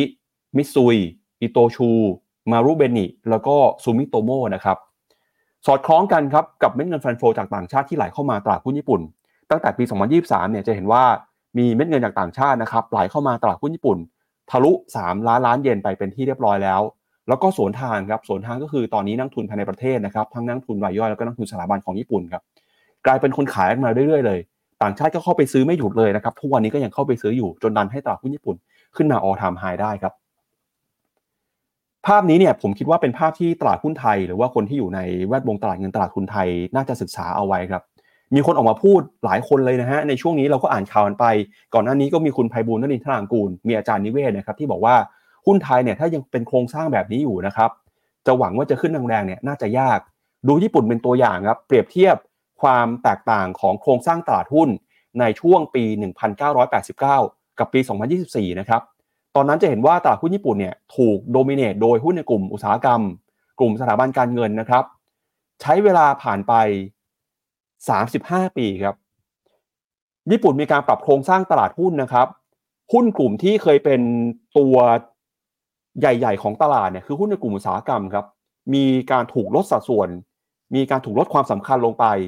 กลุ่ม utility นะครับก็ถูกลดสัดส่วนความสำคัญลงไปนะครับ เมื่อพิจารณาจากขนาด market cap หรือว่ามูลค่าตลาด กลุ่มพลังงาน กลุ่ม materials กลุ่มสถาบันการเงิน กลุ่ม real estate นะครับถูกลดความสำคัญลงไป ตอนนั้นเนี่ยกลุ่ม finance นะครับมีสัดส่วนประมาณ 23%ของตลาดหุ้นญี่ปุ่น ปัจจุบันมูลค่าเหลือเพียงแค่ประมาณ 12%เท่านั้นครับแล้วกลุ่มที่มีความสำคัญเพิ่มมากขึ้นนะครับ มีอะไรบ้าง มีกลุ่ม communication ครับ กลุ่มที่เกี่ยวข้องกับเทคโนโลยีการสื่อสารนำมาโดยหุ้นของ SoftBank แล้วก็ NTT นะครับ กลุ่ม healthcare มีขนาดใหญ่ขึ้น กลุ่ม consumer staple นะครับ มีหุ้นของ Mitsubishi เป็นผู้นำ กลุ่มเทคโนโลยีครับ มีหุ้นทั้งของหุ้น Sony หุ้น Nintendo Tokyo Electron แล้วก็ที่สำคัญนะครับ คือหุ้น consumer discretionary สินค้าโภคบริโภคเนี่ยที่เราเห็นนะครับว่า Toyota นะครับ มี market cap ที่โตมากขึ้น มี fast retailing นะครับ เจ้าของ Uniqlo แล้วก็มี Honda นะครับ พอโครงสร้างตลาดหุ้นเปลี่ยนไป มูลค่าของ Market Cap ตลาดหุ้นก็ปรับเปลี่ยนไปด้วยนะครับ เป็นที่มาว่าทำไมตลาดหุ้นถึงเดินหน้าปรับตัวขึ้นมาได้ขนาดนี้นะครับ แล้วก็อันนี้เป็นมูลค่าของตลาดหุ้นญี่ปุ่นนะจะเห็นว่า proportion ของตลาดที่เทรดต่ำกว่า price to book ของญี่ปุ่นตอนนี้เนี่ยแม้ว่าจะขึ้นมาทำ all time high นะครับ แต่ปัจจุบันเนี่ยมีหุ้นประมาณ 37%ที่อยู่ในนิกเกิ225 เทรดต่ำกว่า book value ครับ ก็ โทปิกเนี่ยมี 47%เลยนะครับ เกือบครึ่งหนึ่งของตลาดครับ มีจำนวนมากกว่าตลาดหุ้นยุโรป ตลาดหุ้นสหรัฐนะครับ ตลาดหุ้นยุโรปตอนนี้มีประมาณ 20%เทรดต่ำกว่า book value แล้วก็ใน S&P 500 นะครับ มีประมาณ 4%ครับพี่เจษก็เลยเป็นที่มาว่าทำไมตลาดหุ้นญี่ปุ่นถึงขึ้นมาสดใสมากในรอบนี้ครับ ครับก็ ดูอย่างนี้แล้วโอ้โห price per book ยังต่ำกว่าหนึ่งค่อนข้างเยอะเลยนะ คุณปั๊บหามาจากไหนครับเนี่ย สไลด์นี้จากบลูมเบิร์กเนาะใช่ครับ การที่ price per book ยังต่ำกว่าหนึ่งค่อนข้างเยอะเนี่ย มองข้างหนึ่งนะ ก็แบบ เอ๊ะมันยังมีรูมที่จะเติบโตต่อไปอีกหรือเปล่า แต่มองอีกข้างหนึ่งอะครับ เราจะต้องไปวิเคราะห์ลึกลงไปกว่านั้นอีกหนึ่งชั้น เพราะว่า price per book เนี่ย ในแง่ของทางการเงินนะครับ มันจะมีความสัมพันธ์ผูกไปกับเจ้าตัว ROE คือ return on equity return on equity คืออะไรก็คือ ดูกำไรของบริษัทแต่ละปีเมื่อเทียบกับทุนใช่ไหม ว่า book value เนี่ยก็คือทุน ถ้า earning เทียบกับทุน มันมี ROE สูง return on equity สูงเนี่ย price per book ของตลาดก็จะสูงนะครับอย่างอเมริกาเนี่ยการที่ตลาดเขาเทรดเหนือกว่า price per book นะครับก็มาจากการที่ ROE หรือ return on equity ของเขาอะมันสูงกว่ายุโรปและญี่ปุ่นอย่างมีนัยสำคัญ ซึ่งญี่ปุ่นเนี่ยก็มี ROE ที่ต่ำกว่าด้วย ผมยกตัวอย่างง่ายๆลองไปดูหุ้นธนาคารในบ้านเรานะครับ เมื่อก่อนเนี่ยหุ้นแบงค์ขนาดใหญ่นะท็อปแบงค์เนี่ย ROE ประมาณ 20%คุณปั๊บสมัยนั้นเนี่ยเทรด price per book ประมาณ 2 เท่า พอพอตอนนี้ ROE เหลือต่ำ10%ก็เทรด price per book ต่ำกว่า book ได้เหมือนกัน หลาย ๆ แบงค์ในปัจจุบันกลายเป็น dividend stock ไปเป็นที่เรียบร้อยแล้วครับ อันนี้ก็เป็นภาพของตลาดหุ้นญี่ปุ่นนะครับ ครับ สรุปคำแนะนำของฟิโนเมนาหน่อยนะครับ จากที่เราพูดเรื่องของตลาดหุ้นญี่ปุ่นไปนะครับ โพลสำรวจครับ คุณผู้ชมที่เข้ามาดูรายการ Morning Brief ตอนนี้ปิดโพลไปแล้วนะครับ มี 700 กว่าท่านครับ 56%บอกว่าในปี 2024 นะครับ ตลาดหุ้นสหรัฐจะยังคงเป็นตลาดหุ้นที่ผลตอบแทนสูงที่สุดอยู่ รองลงมาคือตลาดหุ้นจีนครับ มีความหวังนะครับ บอกว่า 33%นะมองว่าหุ้นจีนจะชนะในปีนี้ หุ้นญี่ปุ่นหุ้นยุโรปเนี่ยรองลงมาเป็นส่วนน้อยแล้วครับ ก็ตอนนี้น่าจะเป็นจีนกับสหรัฐแล้วนะครับพี่เจษว่าใครจะเป็นผู้ชนะของปีนี้ครับ ถ้าดูจากมุมมองของคุณผู้ชมครับ ก็โอ้คุณผู้ชมก็ไม่หวั่นไหวกับจีนกันเลยเนาะหนึ่งในสามนะ ก็ยังรักประเทศจีนกันอยู่มาก ๆ ผมก็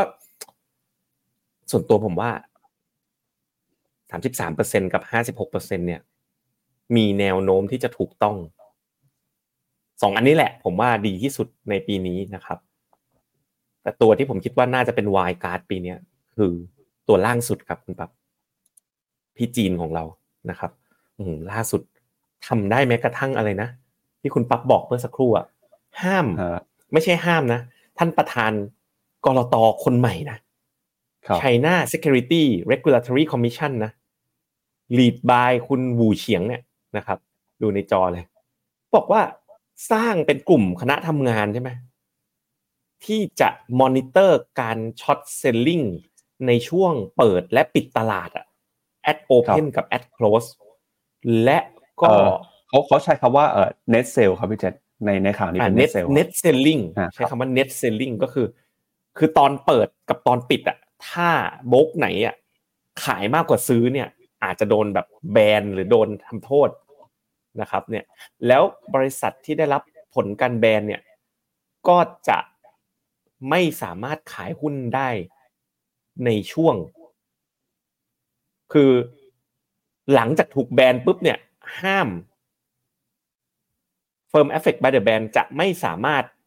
มีวอลลุ่มขายมากกว่าวอลลุ่มซื้อในช่วง 30 นาทีแรกและ 30 นาทีสุดท้ายของการเทรด มันไม่เคยเห็นอะไรแบบนี้จริงๆคุณปั๊บ ผมเลยคิดว่าเฮ้ย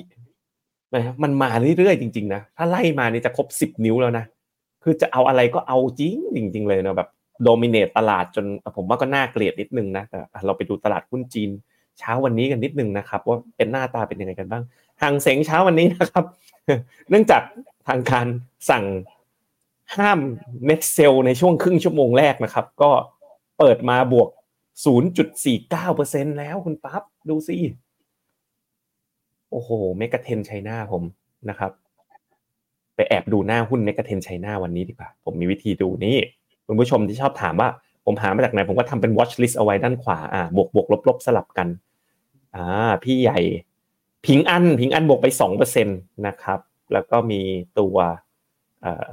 ไปตู้บวกไปหนึ่งจุดสามนะครับ ไปดูกันที่ตัวโอ้โหเอแชร์อันนี้สวยเลยคุณปั๊บดูสิ bullish divergent ทำงาน แล้วก็ break break อย่างต่อเนื่องเลยครับ ใครเป็นแฟน A share กันบ้างนะ กองอะไรนะ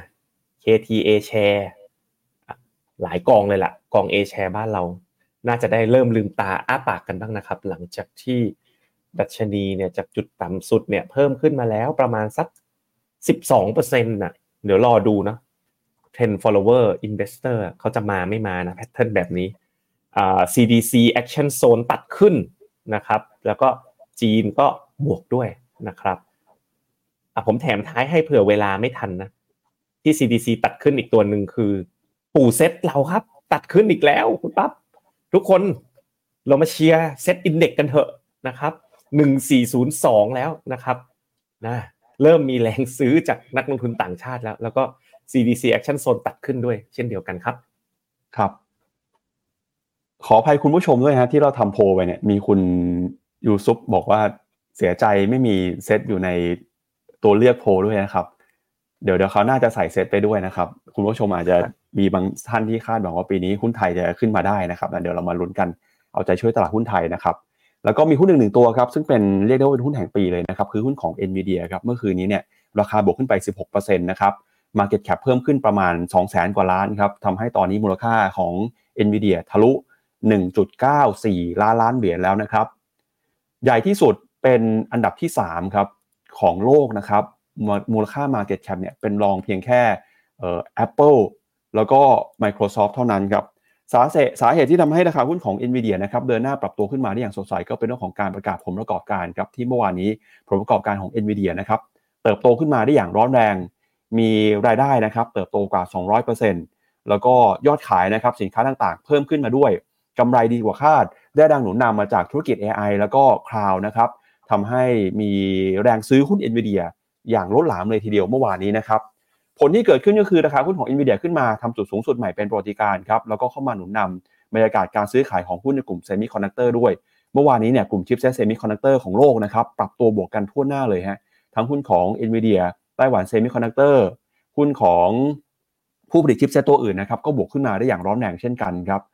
ทำให้มีเม็ดเงิน fund flow นะครับไหลเข้ามาเก็งกำไรในกองทุน ETF ที่เข้าไปลงทุนในกลุ่มเซมิคอนดักเตอร์ด้วยนะครับ อย่างตัวหนึ่งเนี่ยที่มี fund flow ไหลเข้ามาก็คือ VanEck Semiconductor ETF นะครับ เดี๋ยวจะพาคุณผู้ชมไปดูหน่อยว่าเม็ดเงินไหลเข้ามาแค่ไหน แล้วพอหุ้นของ NVIDIA ปรับตัวขึ้นมาอย่างร้อนแรงแบบนี้นะครับ หลายคนก็เสียดายครับ เสียดายแทนคุณเคที่วูดนะครับที่ขายหุ้น NVIDIA ไปก่อนครับ เดี๋ยวเราไปดูกันนะครับ ก็ NVIDIA นะครับ เดินหน้าปรับตัวบวกขึ้นมาอย่างต่อเนื่องเลยนะครับแล้วก็ราคาก็ปรับตัวขึ้นมา ประกอบกับพอรายได้เพิ่มขึ้นมาเนี่ย PE ก็ปรับตัวลงไปนะครับ ตอนนี้ PE ของ NVIDIA อยู่ที่ประมาณ 30 เท่านะครับ ขณะที่ราคาก็เดินหน้าปรับตัวขึ้นมาทะลุนะครับ เป้าหมายที่นักวิเคราะห์หลาย ๆ คนเนี่ยคาดหวังเอาไว้แล้ว แล้วก็ฟันโฟที่ไหลเข้ามาใน b r a n e x Semiconductor นะครับมูลค่ากำลังเพิ่มขึ้นมาเรื่อย ๆ อย่างเมื่อวานนี้ก็มีเม็ดเงินไหลเข้ามาประมาณ 300 กว่าล้านเหรียญสหรัฐเลยทีเดียวครับ แล้วก็สิ่งที่เกิดขึ้นนะครับทำให้คุณเจนเซนห่วงครับที่เป็น CEO ของ NVIDIA เนี่ยมีความมั่งคั่งนะครับเพิ่มมากขึ้นตอนนี้มีความมั่งคั่งอยู่ที่ประมาณ 20,000 กว่าล้านเหรียญแล้วนะครับเดี๋ยวเราไปดูความมั่งคั่งของคุณเจนเซนหวงกันหน่อยฮะตอนนี้เนี่ยเขามีความมั่งคั่งรวมกันนะครับอยู่ที่เอ่อเพิ่มขึ้นมาในปีนี้นะครับ25,000 ล้านเหรียญครับความมั่งคั่งสุทธิอยู่ที่60เอ่อ69,000 ล้านนะครับมีความมั่งคั่งสุทธิอยู่อันดับที่ 21 ของโลก ถ้าปีนี้ถามว่าใครที่มีความมั่งคั่งเพิ่มมากที่สุดเนี่ยอันดับที่หนึ่งคือคุณมาร์คซักเคอร์เบิร์กครับจากหุ้นของ Meta ที่เพิ่มขึ้นมาทำให้คุณมาร์คซักเคอร์เบิร์กรวยขึ้นประมาณ 46,000 ล้าน แล้วก็มาเป็นคุณเจนเซนหวงเนี่ยนะครับที่ความมั่งคั่งเพิ่มขึ้นมาเป็น 25,000 ล้านครับแล้วก็หลายคนนะครับคิดถึงคุณเคที่วูดครับเสียดายที่เคที่วูดขาย NVIDIA ไปก่อนในช่วงต้นปี 2023 ครับทำให้สุดท้ายแล้วเนี่ยกอง ARK นะครับไม่สามารถรับรู้กระแสการเติบโตของ หุ้นในกลุ่มชิปเซตเซมิคอนดักเตอร์ได้ ถ้าไปดูกอง ARK นะครับ เดี๋ยวชวนพี่เจไปดู RK หน่อย น่าเสียดาย ปีนี้ RK เนี่ยกลับให้ผลตอบแทนติดลบนะครับส่วนทางตลาดครับ หุ้นหลาย ๆ ตัวหุ้นเทคโนโลยีเนี่ยเขาบวกกันแต่ RK ปีนี้ผลตอบแทน year to date ติดลบไปประมาณ 8%แล้วนะครับ ก็ถือว่าเป็นการพลาดโอกาสครั้งใหญ่แล้วก็เป็นบทเรียนสำคัญของคุณเคนที่บูในรอบนี้ครับครับก็ถ้าไปดู ARK K นะ ARK Innovation ETF เนี่ยก็ยัง อยู่ในภาพ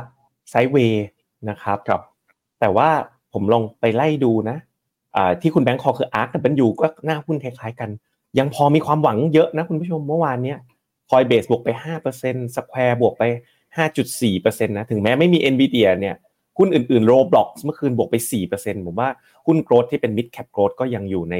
ระดับที่น่าสนใจระดับหนึ่งทีเดียวนะครับ แล้วก็ถึงแม้ว่า เคที่วูดเอ้ไม่ใช่ กองอ่าเคที่วูดจะไม่มี NVIDIA นะครับ แต่ว่ามีกองกองหนึ่งเนาะที่มี NVIDIA อยู่เต็มกองเลยนะครับ ก็เป็นกองที่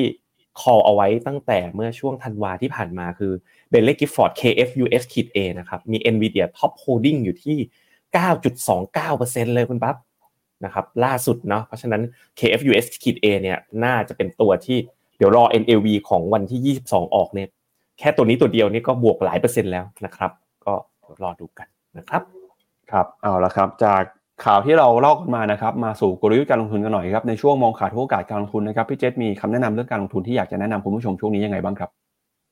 ครับผมก็วันนี้ก็เตรียมทำการบ้านมาเช่นเคยนะครับ ช่วงฟันท a l k The Contrarian มองขาดทุกโอกาสการลงทุนนะครับ วิเคราะห์ 3 ตลาดหุ้นมหาอำนาจ เมื่อทำ all time high เนาะ สหรัฐ ยุโรป ญี่ปุ่น พาไปดูไวๆนะครับ หุ้นสหรัฐเนี่ยทำจุดสูงสุดเป็นประวัติการอีกครั้งหนึ่ง อันนี้ก็เล่ากันไปแล้วนะ ทีนี้เราไปดูกันครับว่า e a r n i n g โอ้ผมชอบมากๆเลยที่ทีมฟิโนเมนาเนี่ยสร้างเส้นส้มขึ้นมานะ มันดูง่ายกว่าคู่เดิมเยอะนะคุณผู้ชมเห็นด้วยไหมดูรูปนี้มานานนะ เส้นสีส้มคืออะไรคือ EPS forward 12 เดือน เส้นเดียวเลย เส้นนี้จะสะท้อนอะไรสะท้อนว่ามองไป 12 เดือนข้างหน้า นักวิเคราะห์ทั่วโลกเนี่ยคาดว่า e a r n i n g จะเป็นยังไง คือไม่ต้องใช้เส้น 2 ปีมาควบคู่กันแล้ว เอาเส้นเดียวเลย แปลว่าดู S&P เนี่ย e a r n i n g โดยรวมเนี่ยก็ยังมีแนวโน้ม positive เนาะขณะที่ราคาหุ้นทำ new high PE เนี่ยดูแพงขึ้นแพงขึ้นนะตอนนี้มาที่ 20.5 เท่า แต่ถ้า e a r n i n g ยังมีสโลปที่ขึ้นแบบเนี้ยของดีแต่แพงยังไปได้ต่อนะ เอาไว้แบบไปทะลุอยู่แถวๆขอบบนคุณดูสิ ในช่วงที่ e a r n i n g อยู่แถวขอบบนตรงนี้บางทีตลาดหุ้นก็แรลลี่ได้เช่นกัน ไปดูตัวที่2นะครับก็คือ NASDAQ บ้าง NASDAQ เนี่ยนะครับยังไม่ all time high นะฮะตัวที่ all time high คือ NASDAQ ร้อยคือหุ้นใหญ่ แต่ NASDAQ Composite ยังไม่ all time high ผมคิดว่าจากตรงเนี้ยหุ้น growth ที่เป็นขนาดกลางจะ outperform นะครับยังเชื่อแบบเดิมเลยนะครับ เดี๋ยวมีเดี๋ยวมีตัวเลขให้ดูด้วยนะครับ นิเคอีเนี่ยก้าวข้ามผ่าน lost decades นะทะลุจุดสูงสุดเดิมของปี 1989 นะครับ แล้วก็ e a r n i n g เนี่ยโอ้โหก็ได้อานิสงส์เนี่ยจากการที่เยนอ่อนเนาะ PE เนี่ยเอาตรงๆนะ 15.23 เท่าก็ไม่ได้แพงเท่าไหร่นะครับ ถ้ามองตามเนี้ยถ้าเยนยังอ่อนต่อญี่ปุ่นก็ไปต่อ ผมว่าส่วนตัวนะ กว่าจะถึงเมษานะ เยนคงอ่อนต่ออีกสักพัก แล้วรัฐบาลญี่ปุ่นเองก็คงจะเริ่มอิน เริ่มเสพติดกับไอ้ภาวะแบบเนี้ยที่ประชาชนมั่งคั่งกันจากตลาดหุ้นเหมือนกัน เขาคงหาวิธีทำให้เยนแบบไม่ได้แข็งอย่างปุดปาดนะครับ ก็แต่โดยรวมเนี่ยผมยังแนะนำว่าไม่เอาญี่ปุ่นนะครับ ก็คือใครมีเยอะลดพอร์ตลงมา แล้วไปเอาหุ้นยุโรปดีกว่าพิ่งแตะออทามไฮสดๆร้อนๆเลยนะครับจากที่ call มานะครับว่าน่าจะแตะ all time high นะครับตอนนี้ก็ break all time high มาแล้ว โดยที่ถ้าดูกันครับยุโรปเนี่ย เทียบ 3 ประเทศนะ อเมริกาแพง ยุโรปตรงกลาง ญี่ปุ่นเนี่ยถูกสุด เทียบกับ 3 ประเทศนะครับ ญี่ปุ่นเนี่ยดูอ่า valuation ถูกที่สุดเลยใน 3 อัน เพราะฉะนั้นถ้าผมชอบผมชอบอเมริกากับญี่ปุ่นเป็นหลักอันนี้เคลียร์เลยนะครับ ซึ่งอีกตัวหนึ่งตัวสุดท้ายคือหังเสงครับหังเสงเนี่ย PE ก็ขึ้นมานิดนึงนะจาก 7 มาเป็น 7.5 เท่า อันนี้เกิน 3 standard deviation เลย แต่มันก็สอดคล้องกับ e a r n i n g คุณปับดูสิเส้นสีส้มประของเขาก็ ย่อตัวลงมานะโหแสดงว่า e a r n i n g กับ PE เนี่ยมีความสอดคล้องกันในระดับหนึ่งเลยนะครับคุณผู้ชมก็เห็นได้ชัดว่าปีมังกรไม้ที่เล่าให้คุณปั๊บฟันเมื่อกลางวันเมื่อวันอังคารเริ่มทำงานนะ เราเพิ่งเปิดปีมังกรไม้ที่มาทุก 60 ปีนะ ปีที่ favorable สำหรับการสร้างมูลค่า การสะสมมูลค่า และจะทำให้คนมั่งคั่งสำหรับคนที่คู่ควร คนที่คู่ควรก็คือคนที่ศึกษาข้อมูล และตัดสินใจลงทุนอย่างตั้งใจนะครับ ไปดูกัน 4 ประเทศนะสหรัฐยุโรปนะครับแล้วก็ล่างซ้ายคือญี่ปุ่นแล้วก็ NASDAQ นะครับก็ยุโรปและ NASDAQ เนี่ยผมว่าเป็น laggard play ที่น่าสนใจ คืออเมริกา new high ไปแล้วรูปบนซ้ายแต่ NASDAQ ยังไม่ new high ขณะที่ Euro Stoxx 600 เนี่ยก็เพิ่งจะ new high สดๆร้อนๆนะวันยูโร EQ นะคุณผู้ชม คือพอดูจากโพลแล้วเนี่ยคนไทยแบบรู้สึกว่า ตลาดหุ้นยุโรปเนี่ยมันไกลตัวนะครับพอรู้สึกว่าตลาดหุ้นยุโรปไกลตัวเนี่ยก็ไม่ค่อยไม่ค่อยแบบไม่ค่อยอินอะง่าย ๆนะครับ แต่ว่าจริง ๆ แล้วเนี่ยตลาดหุ้นยุโรปเนี่ย take into account นะครับสูงสูงถึงนะฮะ15%ของ Market Cap ของหุ้นทั้งโลกนะครับกองทุนอย่างวัน Euro EQ นะที่เราแนะนำแล้วก็อยู่ในฟัน FundTalk contrarian portfolio ด้วยนะครับ ก็ ทำผลตอบแทนได้ดีอย่างต่อเนื่องนะ NAV ตอนนี้ 15 บาท year to date ก็บวกไปประมาณ 3.29%นะครับถ้าเราดูเนี่ย3เดือน 1 เดือนนะครับก็ผลตอบแทนค่อนข้างดีทีเดียวสำหรับตัว ONE Euro EQ ถ้าเราดูตัวกราฟของกองทุนเนี่ยก็ break new high ไปก่อนหุ้นยุโรปไปเป็นที่เรียบร้อยแล้วนะครับ ไปต่อกันอีกนิดนึงนะครับที่ the contrarian call นะครับเรากลับไปทบทวนดู มุมมองตลาดทุนโลกเนี่ยอเมริกา outperform ทำผลตอบแทนดีต่อเนื่องอันนี้ถูกต้องนะครับตลาดหุ้นไทยเหนื่อยกว่าที่คิด ก็เหนื่อยกว่าที่คิดจริง ๆ แต่ fund flow เริ่มกลับมานะครับตลาดกองตราสารหนี้โลกแบบไม่ป้องกันความเสี่ยงค่าเงินทำผลตอบแทนได้ดี อันนี้ใช่นะครับหุ้นจีน rebound หลังนายกจีนย้ำชัดอันนี้ถือว่าติ๊กถูกสีเขียว ราคาหุ้นยุโรปมีแนวโน้มทำ all time high ตามหลังสหรัฐและญี่ปุ่น อันนี้ก็ติ๊กถูกนะครับ ราคาทองคำพักฐานติ๊กถูกไป ราคาน้ำมันปรับเพิ่มขึ้นในระยะสั้นก็ถือว่าพอได้นะคุณปั๊บอันนี้คือมุมมองที่ผมให้ไว้ตอนสิ้นเดือนที่แล้วนะครับ ก็บังเอิญนะครับ แต่ว่าถูกต้องทุกข้อนะครับไปดูกันที่ Fun Talk Contrarian Call 5 ตัวนะครับมาเช็คอัพนะครับ Mark to Market กันหน่อย KFUF ตั้งแต่วันที่ 7 ธันวาคมดู NAV เมื่อคืนนะครับ มีทั้ง NVIDIA บวก 16%และมี Moderna ติด Top Holding ด้วยบวกไป 13%ในคืนเดียว Mark to Market ณวันที่ 20 กุมภานะเมื่อตั้งแต่วันอังคารไม่นับวันพุธพฤหัสนะครับ2วันคือ Mark to Market แต่วันอังคารบวกไปแล้ว 12.5%ผมคิดว่าถ้ารวมอังคารกับพฤหัสน่าจะบวกเกิน 15%นับจาก call date คือ 7 ธันวาคมนะครับทิสโก้ HD ขีด A ผมขึ้นโฮเอาไว้นะ แต่ก็เริ่มฟื้นขึ้นมาดีใจนะครับ ตอนนี้ Mark to Market ณวันที่ 21 กุมภาคือ 2 วันที่แล้วไม่รวมที่บวกของเมื่อวานเนี่ย ลบ 2.68%นะครับก็น่าจะดูสดใสขึ้น แต่ผมให้โฮนะยังไม่ได้แนะนำว่าควรจะเข้าลงทุนเพิ่มตอนนี้นะครับซิน CFX ขีด A นับจากวันที่คอบวกไป 2.31%ถ้านับตั้งแต่ต้นปีบวกไปแล้วประมาณ 5%นะครับก็ยังเห็นเป็นโอกาสรับผลตอบแทนจากทั้งราคาตราสารหนี้ที่เพิ่มขึ้นช่วงนี้โดนเรื่องค่าเงินบาทที่แข็งค่าในช่วงสั้นนะครับแต่กองนี้ก็ไม่เสียต้นทุนในการ hedge 3%ต่อปีนะครับ ตลาดหุ้นจีนนะครับมีโอกาสทำรีบาวนะครับก็ล่าสุดเนี่ยนับตั้งแต่วันที่อ่า call นะครับก็บวกไปแล้ว 3.64%อันนี้ยังไม่รวม NLV ของเมื่อวานนะครับที่ก็ปรับตัวขึ้นมาได้อย่างพอสมควรเลยในทุกๆ ตัวในกองเมกะเทนไชน่าตัวอันหนึงที่อยากจะชี้ให้เห็นคุณปั๊บหลังจากเราคอกันผ่านฟิโนมิน่านะเราคอกันวันที่ 24 มกราคม ปรากฏว่ามูลค่ากองทุนเพิ่มจาก 48 ล้าน ตอนนี้กำลังจะแตะ 250 ล้านแล้วคุณพับเพิ่มขึ้นมา 200 ล้าน ในเวลาแป๊บเดียวเลย เป็นปรากฏการณ์คล้ายๆกอง KFXCFXK A นะครับ ซึ่งผมขอไปเช็คนิดนึงได้ไหมว่านักลงทุนที่ลงทุนผ่านแพลตฟอร์ม f i n o m i n a จะเป็นเท่าไหร่นะครับคำตอบนะครับก็คือจาก 200 ล้านนะที่นักลงทุนเข้าลงทุนกันนะครับ ก็ ลงทุนกับแพลตฟอร์ม FINNOMENA นะครับ ล่าสุด อยู่ที่ปึ๊บปึ๊บปึ๊บปึ๊บปึ๊บนะครับ92ล้าน ครึ่งหนึ่งนะครับ ก็ก็ยังดีใจเนาะ92ล้านก็คือตั้งแต่เราคอเราเพิ่งแนะนำให้ลงทุนเนี่ยเข้ามาประมาณ 200 ล้านนะครับ แล้วก็ทางอุตสาหกรรมก็แสดงว่าอีกครึ่งหนึ่งอะมีคุณผู้ชมฟิโนเมนาที่ก็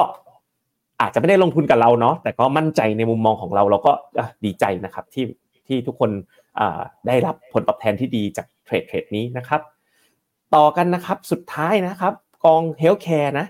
อันนี้ NAV ลบไป 2 วันนะก็คือหมายความว่าไม่ใช่ลบย้อนกลับไป 2 วันตั้งแต่ 20 กุมภาเนี่ยตั้งแต่ call เนี่ยบวกไป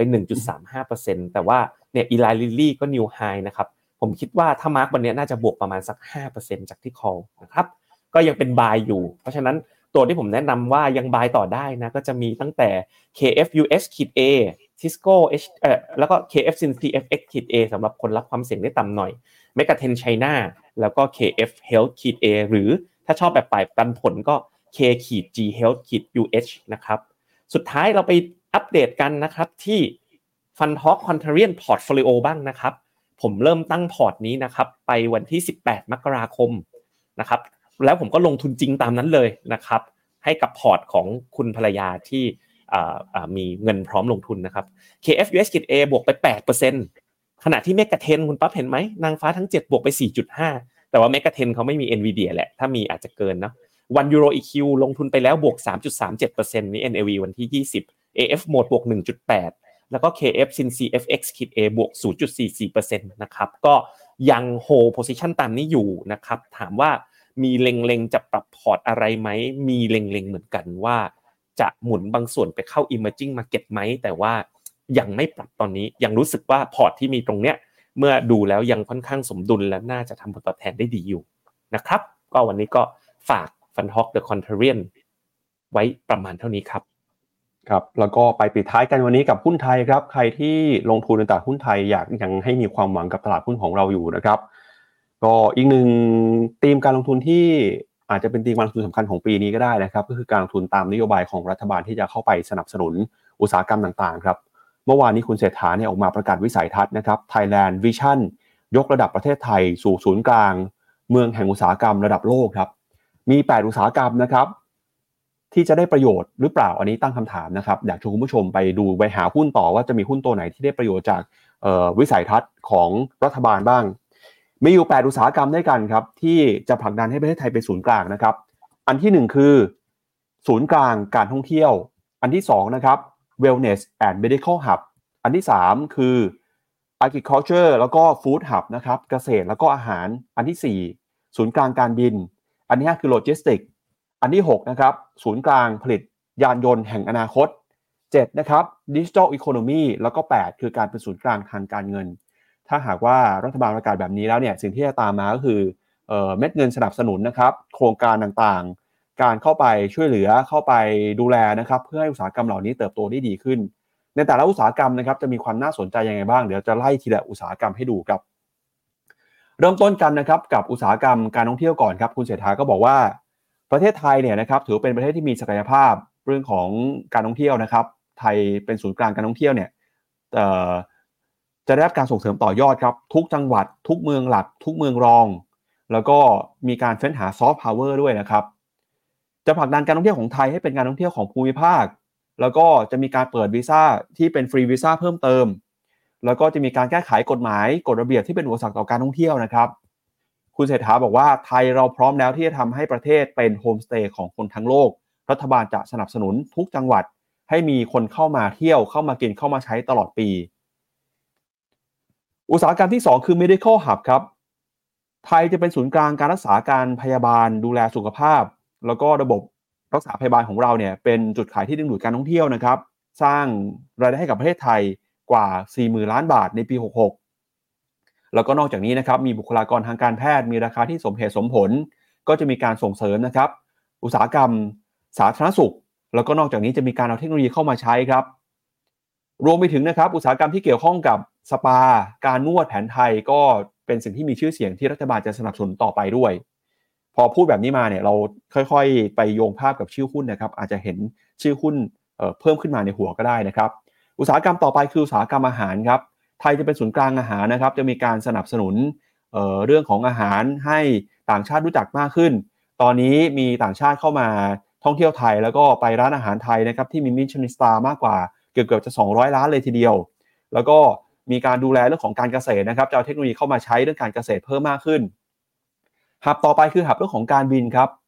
ไทยจะเป็นศูนย์กลางการบินของภูมิภาค ถ้าดูจุดแข็งจากภูมิทัศศาสตร์เนี่ยเรารายรอบไปด้วยประชากรมากกว่า 280 ล้านคน แล้วก็ในพื้นที่นี้นะครับจะเป็นพื้นที่ที่สามารถเดินทางต่อไปยังประเทศปลายทางได้ ถ้าหากว่าสนับสนุนเนี่ยก็จะทำให้ไทยนะครับเป็นจุดหมายปลายทางสำคัญสำหรับการเดินทาง แล้วก็นอกจากนี้นะครับก็มี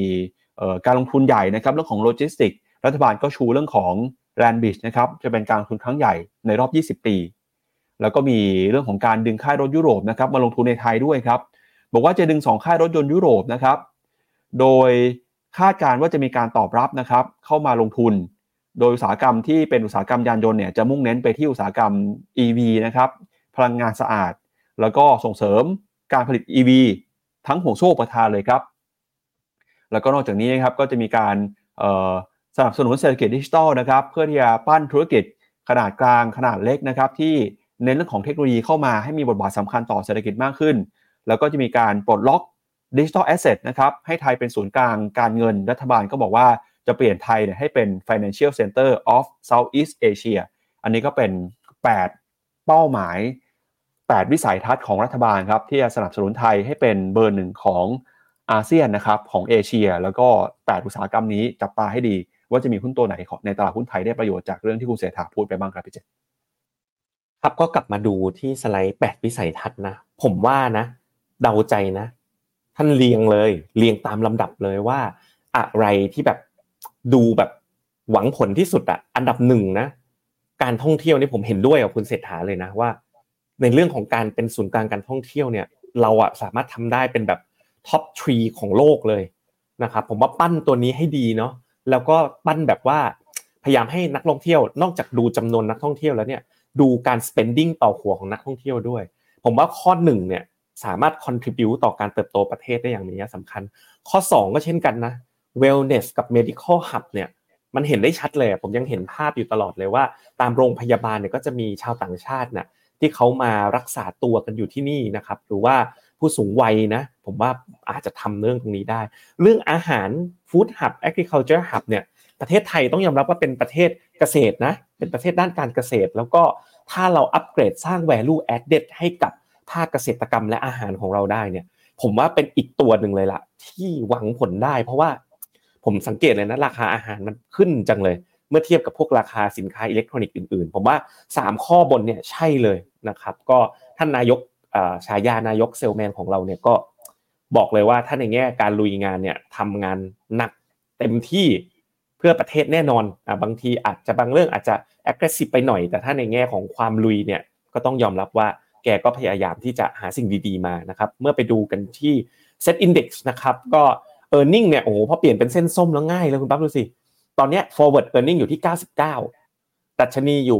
1,389 คือประมาณ 1,400 ก็ง่ายๆ PE ตอนนี้อยู่ 14 เท่า คุณผู้ชมเห็นไหมกลไกของราคา e a r n i n g แล้วก็ PE สะท้อนออกมาในรูปเดียวกันนะครับ เพราะฉะนั้นเนี่ยถ้าคุณเศรษฐาดัน e a r n i n g expectation ให้มันทะลุขึ้นไปได้ ตอนนี้ตลาดหุ้นเนี่ยเทรดต่ำกว่าค่าเฉลี่ยที่ 15 เท่า ตลาดหุ้นก็จะฟื้นขึ้นไปได้